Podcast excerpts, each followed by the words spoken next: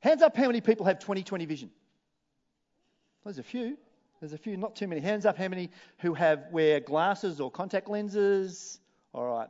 All right. So what we're going to do right now is we're going to do a bit of an eye test. Some of you might go, I really don't know. So we're going to do an eye test. So what you need to do is each of you put your hand over your left eye and look up on the screen. All right. Who can read the first row? Hands up. Put your other hand up. Yep. Who can read the second row? Keep your hands up. Second row. Third row. Now be honest. Fourth row. Start to drop your hands if you can't. Wow, good work. Fifth row.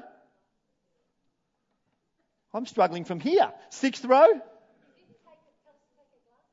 That's true. No, no, no. Keep them on. I want to see how you go. One, two, three, four, five, six. Seventh row, the one above the, the, the um, yellow line there. Yeah, all right. We're testing colour blindness too. Who can read the bottom row? Row. Wow. Turn to the person next to you and say, You've got no idea what that says, do you? You're just guessing. Do you know the Bible?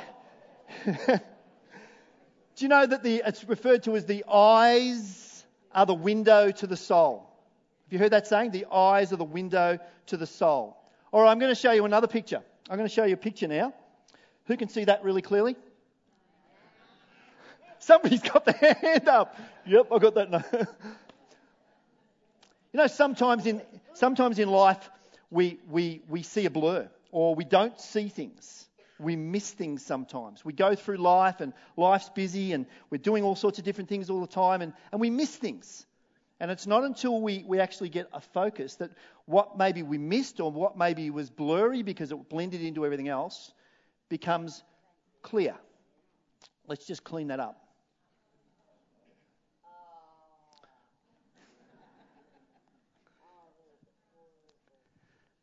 So sometimes we miss the needs of people. A starving child in Africa, not necessarily in Africa, but even anywhere in the world, there's a need that we miss because we're busy with life and we're not focused necessarily. And, and so our, our eyes are, are blinded or are blurred to the things that happen in our world.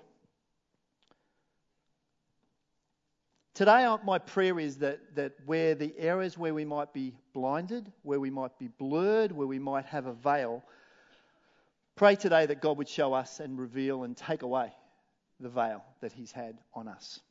All right, we're going to do a little exercise today. Who, when you arrived, received your, um, your little um, programs for the day? Hands up nice and high. Okay, some of you do, some of you sort of share it. Okay, this is going to be difficult for those who share it because what I want you to do is I want you to take out the, um, the notice, the AGM certificate um, note there. I'm not going to get you to read it. If you haven't got that, then one of you might want to use that. The other one might want to use the actual form itself, we can do a little exercise.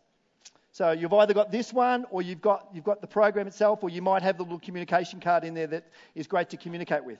Now, we're going to put a timer on the screen, and here's what I want you to do. I've just prepared one earlier. Who, who loves minties?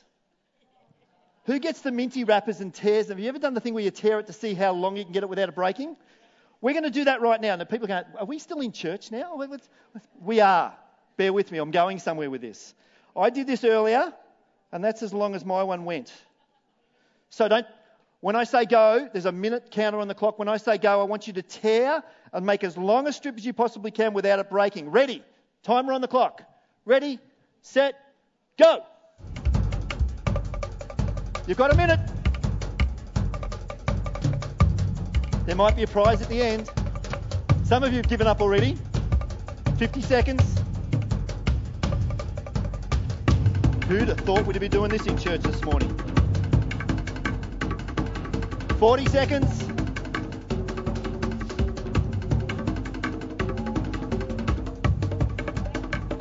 Thirty seconds. Some of you are doing really well.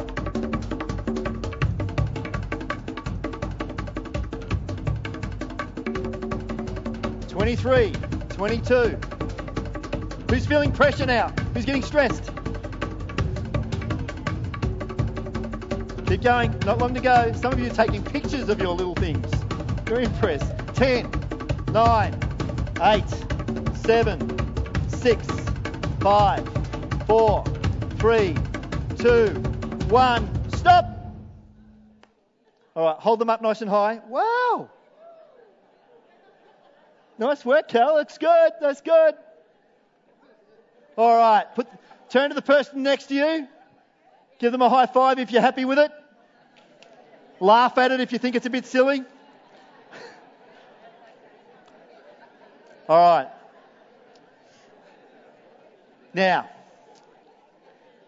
Kent, Kent, and our venue team have asked one specific thing. Please don't leave those on the ground when you leave. Kent's given us a round of applause. Was that Ken or one of the venue guys? Here's something that's really profound.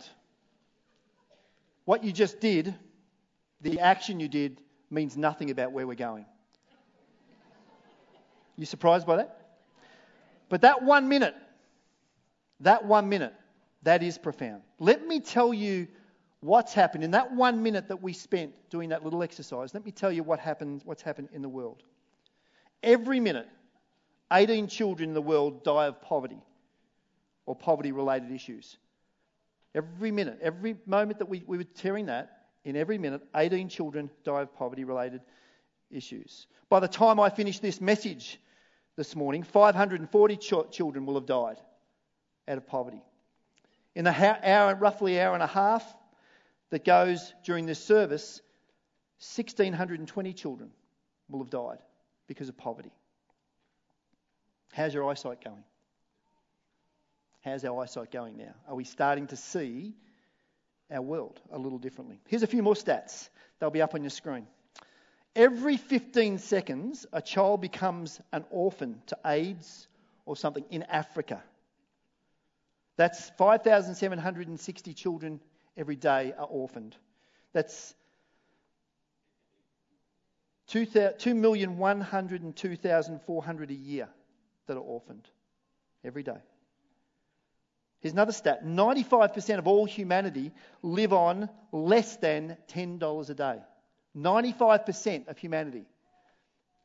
I would therefore say that everyone in this room, may I be presumptuous to say, are in the top 5% or the richest 5% of the wealthiest people in the world. How's your eyesight going? We've got a responsibility. We have a responsibility. I hope our eyesight's getting clearer. There are 2.2 billion children in the world. One billion of those children live in poverty. That's one in two children in the world live in poverty. 640 million live without shelter. That's one in three. One in three children in the world live without proper shelter. And 400 million have no access to safe, clean drinking water.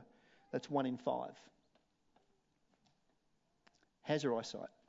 I know as I was researching and speaking with Kaz a few weeks ago, and she was helping me with some, some of the statistics with these, I know my eyesight started to get razor sharp, where maybe it had been blurred. St. Francis of Assisi said, Jesus comes to us through the poor and the oppressed. Jesus comes to us through the poor and the oppressed. Why, why would St. Francis of Assisi say that? Let me just leave that sit there. One reason I believe, is because of one of the most confronting texts in the scriptures. Matthew chapter 25. If you've got your Bibles with you, I want you to open up. We're going we're to continue to, to check our eyesight, continue to try and work on, on cleaning up our eyesight. Let me give you the context of Matthew chapter 25. Jesus has been explaining through parables and through stories what the kingdom of heaven looks like. He's been talking and teaching the, the disciples and others about the kingdom of heaven. What, what, what's the kingdom of God? What's the kingdom of heaven look like? And he's, he's shared about the bridesmaids, and he shared about serving. He's talked a little bit about the kingdom of heaven. And he's challenging people that we need to use our resources. Part of the kingdom of heaven is people using the resources. Kingdom of heaven on earth is using our resources. And in Matthew chapter 25 and verse 31, I'm going to read from the message translation this morning, a paraphrase. This is what Jesus is saying. When he finally arrives, blazing in beauty, and all his angels with him, the Son of Man will take his place on the glorious throne. Then all of the nations will be arranged around him, and he will sort out people much as a shepherd sorts out, sorts out the sheep from the goats. He's talking, about, he's talking about the end of the days. At the end of the days, when the Son of Man, when Jesus returns, he's going to come and he's going to, he's going to look and he's going to start to sort. And Jesus says this He says, Then all the nations will be arranged, be arranged before him, and he will sort out people, much as a shepherd sorts out sheep from goats, putting the sheep to the right and the goats to the left. Then the king will say to those on his right, Enter you who are blessed by my Father. That's what's coming to you in this kingdom. It's been ready for you since the world's foundation. And here's why. Why, why are the sheep entering in? Here's why. I was hungry and you fed me. I was thirsty and you gave me a drink. I was homeless and you gave me a room. I was shivering and you gave me clothes. I was sick and you stopped to visit. I was in prison and you came to me. Then those sheep are going to say, Master, what are you talking about? When did we ever see you, Jesus, hungry and feed you, or thirsty and give you a drink? When did we ever see you sick or in prison and come to you? And then the king will say, I'm telling the solemn truth. Whenever you did one of these things to someone overlooked or ignored, that was me. You did it for me, Jesus said. Then he'll turn to the goats the ones on the left, and say, Get out, worthless goats. You're good for nothing but the fires of hell. And why? That's pretty harsh. Why? Because I was hungry and you gave me no meal. I was thirsty and you gave me no drink. I was homeless and you gave me no bed. I was shivering and you gave me no clothes. I was sick and in prison and you never visited me. Then those goats are going to say, Master, what are you talking about? When did we ever see you hungry or thirsty or homeless or shivering or sick or in prison and didn't help? And he will say to them, I'm telling the solemn truth. Whenever you failed to do one of these things to someone who was being overlooked or ignored, that was me. You failed to do it for me. I don't know about you, that's one of the most confronting passages of Scripture that I've ever read. So passionate is God, so passionate is Jesus about this. We're going to come back to the concept of the sheep and the goats a little bit later on. But if you study the Bible for any length of time, you're going to see an interesting thing. God doesn't treat everybody equally. Whoa, hang on. God loves everybody. He does. He loves everybody. But if you study the Bible, you'll realize He doesn't treat everybody equally. Where are you going, Murray? Think about what we just read. God takes the side of the poor throughout the Bible. Any theologian will tell you God has a definite bias towards the poor and the needy. And we're going to learn 2,000 times in the scriptures, he refers to the poor and the needy. And he doesn't just say they're out there, he says, do something about it. He says, check your vision. How's your eyesight going? Another confronting scripture is in Proverbs 14, verse 31. You insult your maker when you exploit the powerless. When you're kind to the poor, you honor God. Proverbs 21:13 Those who shut their ears to the cries of the poor will be ignored in their own time of need. As I said, there are 2,000 verses of Scripture that call to us to make a response to the poor and the needy. You see, this is the core action for a Christian life. What we're talking about now is a core action for the Christian life. That we have eyes to see and we do something about it. Let's look at another one. 1 John chapter 3 verse 17. If you see some brother or sister in need and have the means to do something about it, but turn a cold shoulder and do nothing, what happens to God's love? It disappears and you made it disappear. The New Living Translation says, How can God's love be in you if you turn a cold shoulder to a person, to a situation of need? Wow. Jesus doesn't muck around here, does he? God's not mucking around. God's making a point. Those of you who thought, gee, this is going to be a fun, fun message, we're, we're tearing things up and having a laugh. Well, God's, this is a serious moment for us where He wants us to get our eyesights right. He wants us, Hume Ridge, to have 2020 vision about this issue. He wants you and I individually to do the same. So the question is if we look at those scriptures, if we have no compassion for the poor and the less fortunate, is the love of God really in us? If we have no compassion for the poor and the needy, God's asking us, is the love of God truly in you?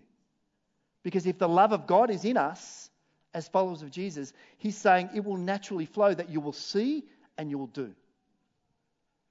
Man, I, I felt like a, I got a God slap this week as I was preparing this. Is the love of God really in us? Are we really following Jesus? And if we are Christians, at the very least, we've hardened our hearts towards God in this area. Because again, 2,000 times in the Bible, we, speak, we, read about how a follower of Jesus must react to the needs in our community, locally, and globally. You'll now understand as we unpack this Above and Beyond series and we talk about one of the areas, one of the five areas that we feel really important that we're going to take an above and beyond offering is towards mission. Not because, well, that's a lovely idea. Not because we see pictures of, of that child and our hearts go, oh, isn't that bad? It's because God says to. God says, make it a priority. Have clear eyes to this. A follower of Jesus has compassion. A church that has Jesus at the center is a church that's known for its compassion. In fact, based on what the Bible tells us, one of the key ways that others, people who aren't followers of Jesus, should be able to tell that we're Christians is the way we look after the less fortunate, is how we respond to those in need. Now, some of us in this room are going, This is really good, Murray, because I need people's help. And that's, that's fantastic. But I want us to focus on outward because no matter where we're at, we have needs. And I'm not belittling the needs that we have. But this morning, and sometimes in messages, we can go to us wanting to be the recipient. And there's nothing wrong with that. But I would like to invite us this morning to not think about ourselves as the recipient, but ourselves as the giver. Can we do that? Let me ask you. I wonder how Mother Teresa felt when she got up every morning. Because some of us go, this just sounds like hard work, Murray. I, I know I'm called to do that, but it's just hard. It's draining. It's, it's really difficult. I wonder how Mother Teresa felt every morning when she got up. Do you think she kind of dragged herself out of bed and said, well, here I go again. Another lazy day on the streets of Calcutta. I've got to meet the needs of all these poor people again. Man, I hate Mondays wish I could just sleep in one day. I don't think that's, that's how Mother Teresa responded. In fact, if you read biographies and you read about Mother Teresa, the understanding is that she was a woman of great excitement and enthusiasm, that she used to jump out of the bed in the morning. And those who knew her talked about the joy that radiated from within her. Why was she so joyful? Why was she, she so joyful? I think it's because she realized that when she was ministering to the least of these, she was ministering to Jesus. That when she saw the poor and the needy, she saw Jesus. And she responded the way that Jesus would have her respond.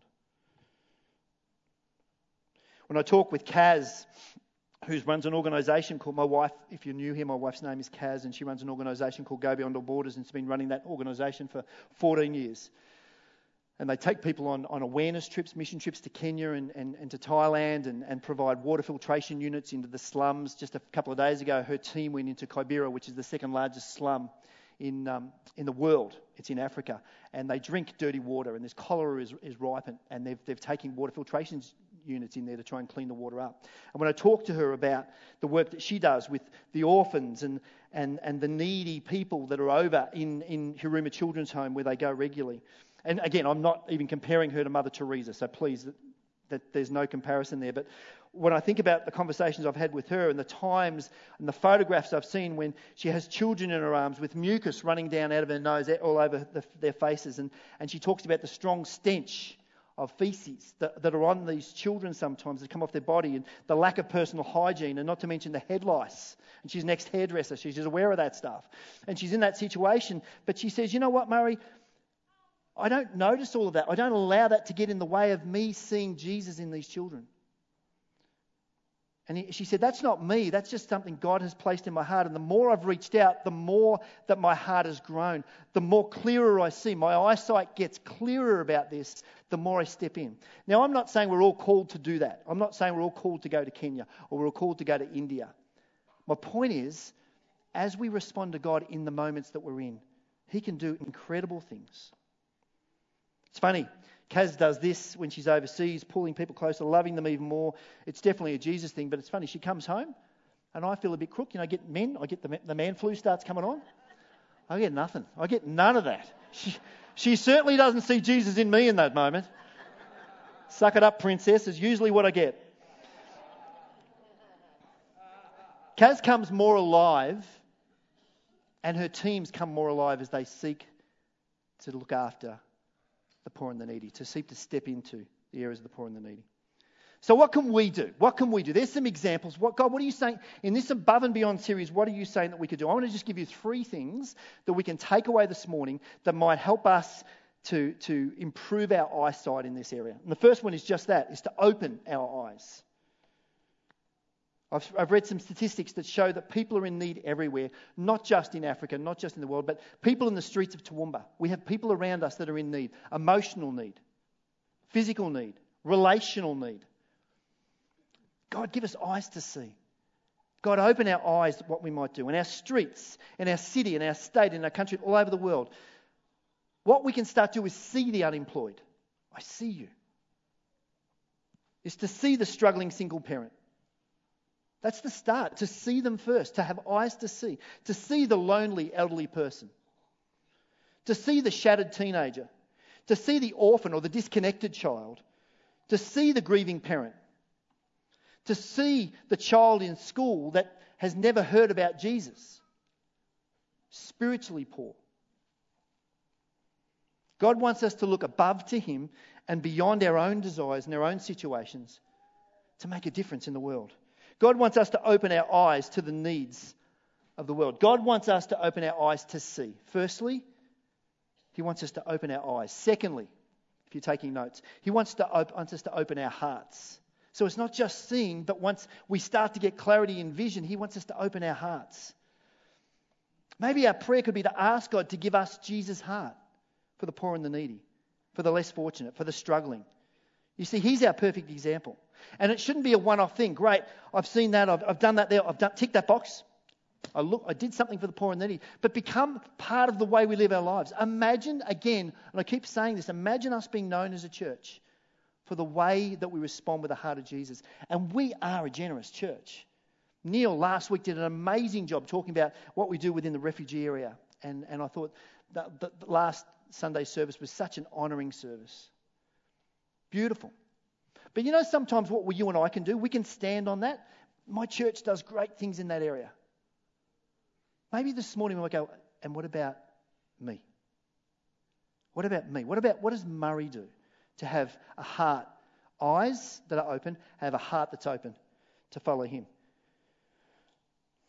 What does it mean for me maybe to move from being a goat to being sheep, a sheep? Jesus never says to the poor, Come find the church.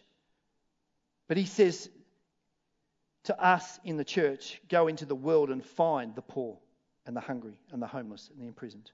He doesn't say, come and find us. He says, have eyes to see, have hearts to see.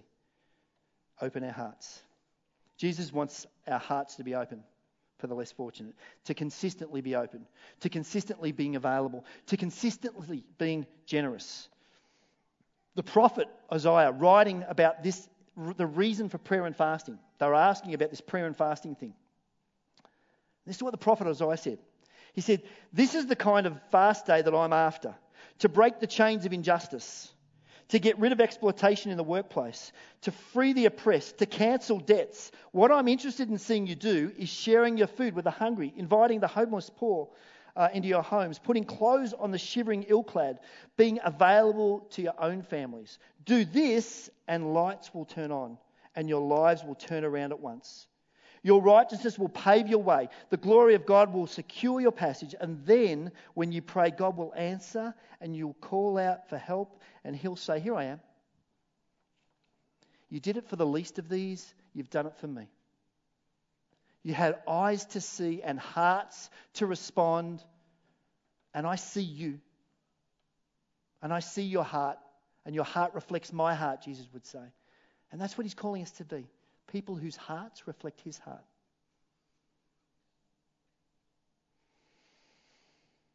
Hume Ridge, we've had this is the heart of this church. We've had in the past, when we first arrived, Kaz and I first arrived, over 30 different areas of mission that we used to support, which is incredible. 30 different areas that we as a church were trying to support. So the heart was fantastic. And the eyes for the world were fantastic. And I'm talking about local and global, everything from CAP, Christians Against Poverty, through to the Gandep Project, through to the Philippines, ICCM, all sorts of different things. And what we've done as a, as a, as a ministry team, as an eldership under Kaz's leadership, is she said, okay, let's have a look at being really defined now and let's encourage people where God's calling their hearts, but let's define it down to 10 for this next 12 months. And for the next 12 months, we're going to be intentional with eyes to see and hearts that are open to minister into, as a church community, into 10 areas of local and global. And we'll talk about those over the next few weeks. Now, that doesn't mean the other ones aren't important. It doesn't mean individually people can't continue to support. But we've said for the next 12 months, let's let's make these a focus. And we'll talk a little bit about those. But what we're doing is we're saying we have hearts to make a difference. How can we do that? And one of those areas, one of those areas that, um, that we're making a difference in and we're seeking to continue is one that is, is a significant ministry in the life of this church, and it's called Gandep. And I want to invite Jim West to come up, and we're going to have a bit of a chat about what the Gandep project is. Can we just encourage Jim as he comes up? I want to make sure that that's on so that the sound guys don't get freaked out by it. Look at that, it is. Take a seat, Jim. Thanks. So, Jim, thanks firstly for, for coming up and, and being prepared to chat a little bit about, about sort of, I guess this morning what you're doing in some ways is representing all of the 10, but we want to talk specifically about, about Gandep this morning. So, what, tell us, for those of us who maybe have walked through the doors for the first time, what is the Gandep project? Okay, thank you very much. Um, the Gandep project is, is a remote, very remote area in PNG. It's actually a Church of Christ Bible College, which was started over 50 years ago by uh, uh, Frank and Ros Beale, who felt God called them there. It's so remote it takes you about four days to get in. There's no health, there's nothing there. So there is a Bible college there, and they're, they're attempting, and they have 90 churches in that area, but they have no health, mm. no, very little education, and just access is just damn hard. Wow. Mm. And so, how long have we as a church uh, been connected with the Gandep project? How long has it been going on? Uh, Ten years ago, we had uh, uh our GMP, Global Mission Partners, the arm of mission for for uh, the Churches of Christ Australia, came and asked us would we go with them on a journey to see what's happening there. And through a process then of um, uh, leading, the GMP were leading the local community to see uh, what their aim was to be in the next 10 or 15 years. And they want to grow. They, they've got these 90 churches that they're trying to support. What we did is that they came back and then said, access is our big problem. Right. Access. How do, how do we get uh, resources in there? How do we get uh, health and education? And how does a college actually grow mm. to meet the needs of about 25,000 people in a remote area? Great. And so then, so the goal then of, the, I mean, I know we're doing a few different things, but what's the major goal for the Gandep project, following on from what you just said? So uh, the major goal is uh, that they've come back and asked, would we open up some uh, form of access into this place, uh, where then basic health needs. You, some of these figures you talked about before, Murray, uh, about health mm. and people dying. Mm. Uh, we're talking about the worst area in the world. One out of every second child died before they're five years of age. Malaria is ripe.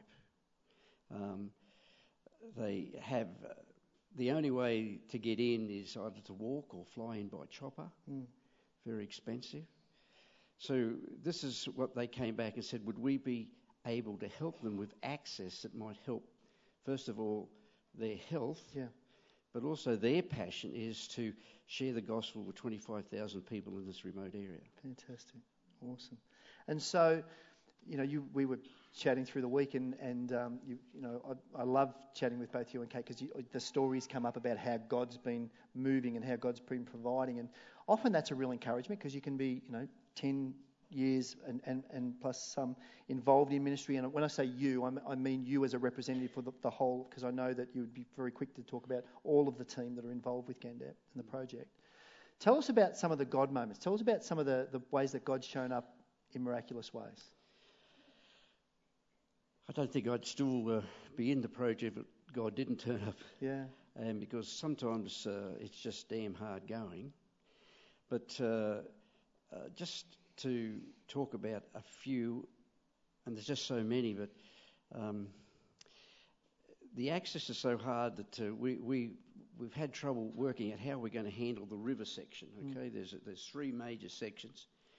And so to get in, to get in from, from sort of a, a, a structured community, to get into Kandep, it's not only no roads and we've got to create roads, but we've got to cross rivers as well. So we've got 250 kilometre stretch of road that is kind of there that we'll, we'll, we'll take uh, our main supplies in yep. from. And then we have a 99 kilometre river trip, and that's where we then start work. Right. So uh, the river has always been a, uh, a problem because it's it, it's 80 foot deep in in the wet season and only uh, half a metre deep in the dry season. Uh, it, how does God turn up? Um, in in January this year, we had the opportunity to, after we looked at a design for a barge that might handle that, we had a company speak to us, and and in faith we had no funds, but we we believe if this project is going to get off the ground, we've got to be able to travel that river, take fuel and supplies to keep not only look after ourselves, but to do the work that has mm. to be done. And so, in faith, we just uh, stepped out and signed a contract to build a barge, a, a, specifically built barge, no funds, and God just showed up. Wow. Um, I was down there on Friday. Uh, the barge is uh, is 90% complete. Um, this is significant funds for us to try and build, yeah. and God just keeps showing up. Wow. And the design of it is just state of the art and will will float and take 20 tonne of gear in at a time. Wow. So 20 tonne on the barge along this river. Yep, up there. And so that's that's a miracle. I mean, we're not we're talking about significant funds here. We're talking um, a barge worth 1.4 million dollars. Wow. So we uh, started this without without the funds, but you knew you needed this to make it happen. So yeah. in faith, you and the team stepped out, yep. and God's provided how much? Well, so far, the the barge is worth 1.4. The, the company doing it has taken $300,000 worth of labour off it. Wow. But it's all but paid for. We've got $100,000 to go. I know that sounds a lot of money, but Praise I mean, God. at the end of the day, and uh, we just, yeah. we, people from all over Australia and our church have just said, come on, let's see what we can do. Beautiful. A miracle. Yeah. A miracle. Yeah. Yeah.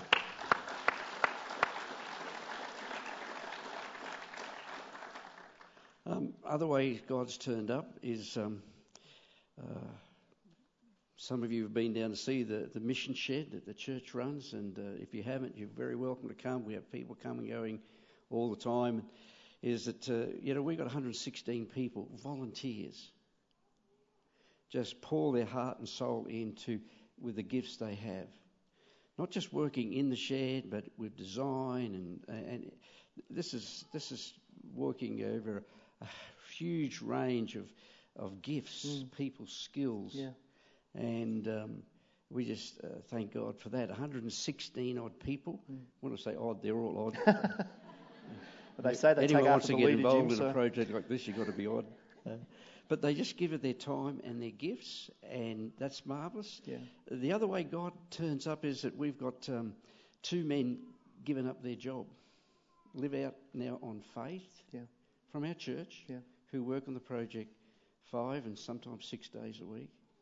So just pause on that. Just want to make sure we understand what's happening. So God has prompted two, two gentlemen from this church, Andrew and Laurie, to leave their full time jobs, to volunteer full time on this project. And they feel God, God has led them to do that.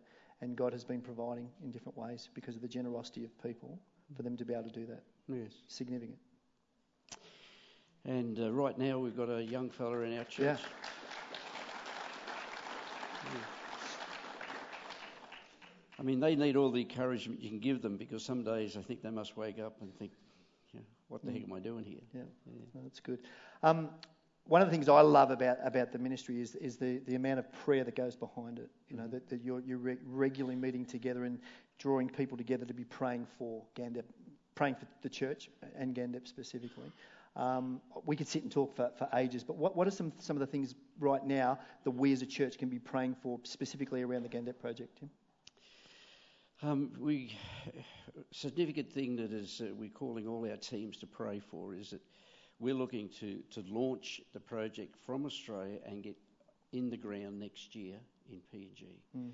One of the miracles that's up there is we've uh, New Tribes Mission has now partnered with us. They're going to give us two acres of their ground, 18 kilometres out of town. It's secure ground. We're going to build a shed there. Uh, we, are really praying that God to just open up the way that we start to get on the ground there mm. within the next 12 months. Now that's that's significant uh, funds to ship. We're still trying to work out just how we ship. Uh, it's the most difficult country in the world to ship to. We can ship from here to Africa cheaper than we can ship from here to PNG. Wow. Uh, government controls. Look, there's just there's just yeah. so much. We've got people working on this now, and we want to part uh, part ship next year. That we've actually got a base to actually land the rest of our stuff in mm. in New Guinea Great. next year that's, that's just something we really would value the church partnering with us in. Um, we, have got other people joining the project, looking with their skills. Uh, look, just even outside of our church, this project mm. kind of spans uh, different churches and different denominations. Yeah. And uh, and we're just so grateful that people have a heart mm. to actually see the gospel, and that's what it's about: is spreading the good news of Jesus. That's it. And establishing some reasonable health and um, facilities in a very, very remote area. Eyes to see, hearts that are open. You know, what happens when, when we respond to God is God can, do miracles through us. I guarantee that if you spoke to Jim and John and others and Phil and others who are part of the team and been part of the team for a long time, and at the start of it said it would be where it is today, you'd be going, that's just crazy. But when we have faithful hearts, we have eyes to see and hearts that are open, God can do incredible things in us and through us. And uh, I wanted some of you to hear more of the story. Some of you know a lot about the story of Kandep. Some of you don't know a whole lot of the story. I'd encourage you, we've got some stands outside in the foyer after the service to, to see Jim and the team and talk to them and ask them more about uh, Kandep and what's going on. But we just appreciate you. We appreciate your leadership, Jim. We appreciate the team, Kandep, and, and that the significant ministry it's having um, beyond ourselves, going above and beyond. So can we just thank Jim? It's awesome. Thanks, Mike. Thank you.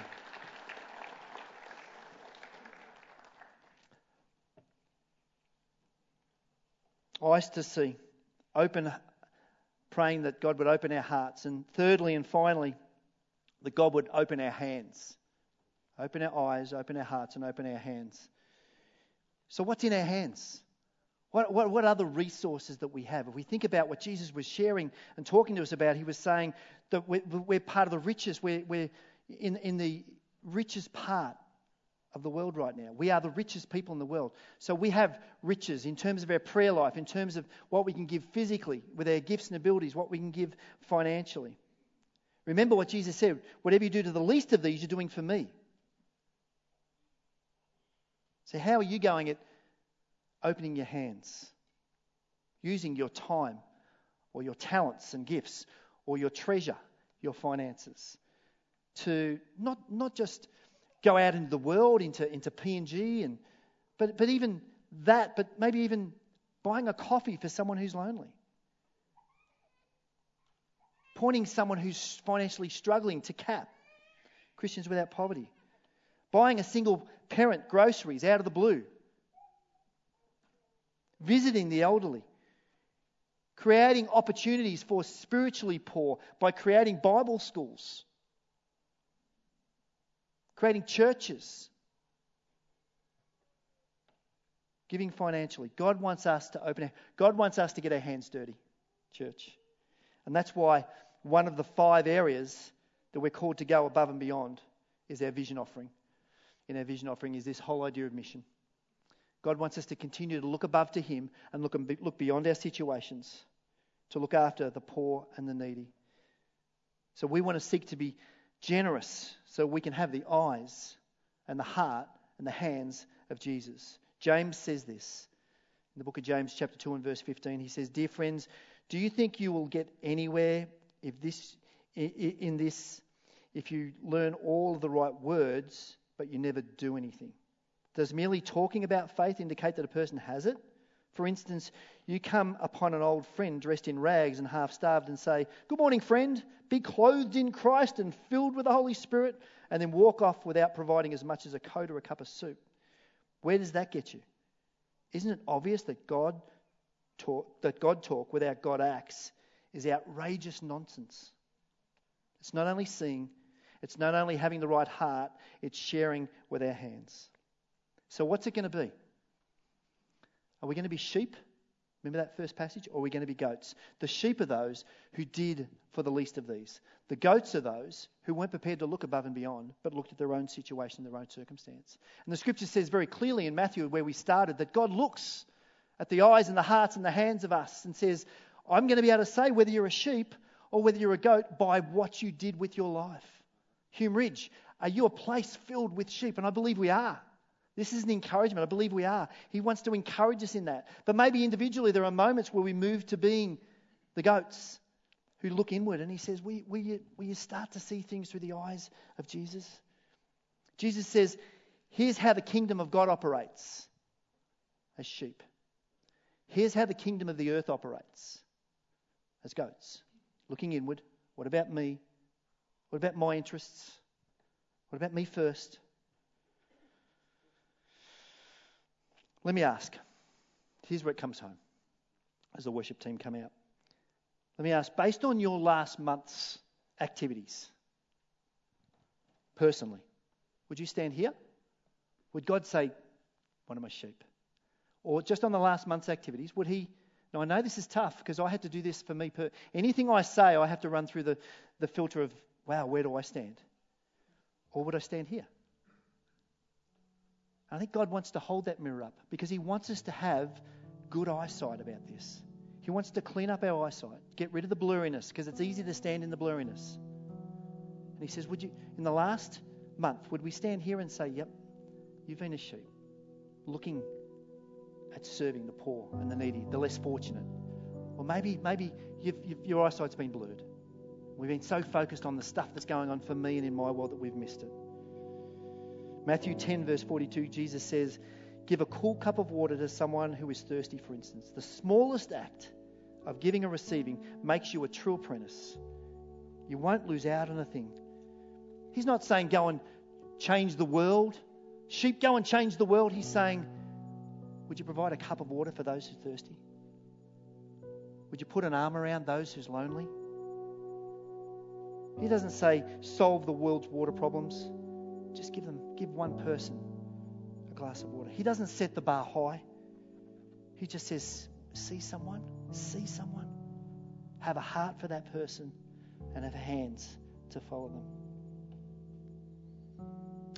So that's what this Above and Beyond series is about looking above to God and beyond where we're at. And as Shelby said, when we, when we leave today, we've got some packs ready for you.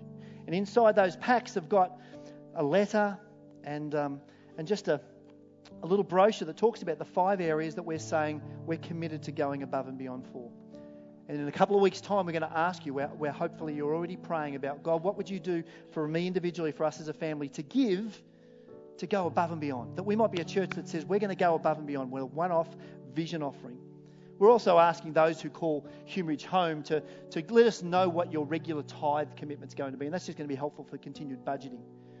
But can I ask you to collect those and be prayerful and seeking God? God, what would you have me? What would you have me as an individual or, or us as a family or even within my business if you run a business? What would you have that I might be above and beyond to be able to go into these areas and make a difference? Reach outside the walls of this church. Each of those five areas have an impact beyond ourselves. That's why we're calling the series Above and Beyond. God, the Good Shepherd, loves his sheep. And he wants us to have eyes that see, hearts that feel, and hands that serve. Let's stand to our feet.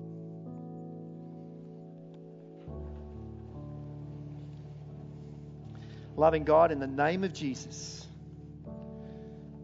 We pray that we would see situations and circumstances through your eyes. Give us 2020 vision. Give us eyesight that sees the situations and circumstances of this world.